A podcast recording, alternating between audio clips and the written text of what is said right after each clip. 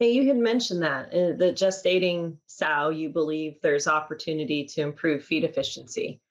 And so I'm just kind of trying to think through that. Where do you think that biggest loss is? Is it just around weaning and and that period, or do you think there's other parts of gestation where we have opportunity that we're missing?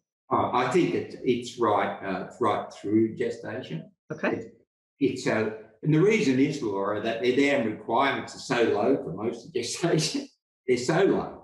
Yeah. And the sow's so good at only taking up what she wants, you know. Apart from energy, she always take up energy. And, but she doesn't even digest calcium and phosphorus for a period of gestation. She doesn't need it. She's, she's an amazing animal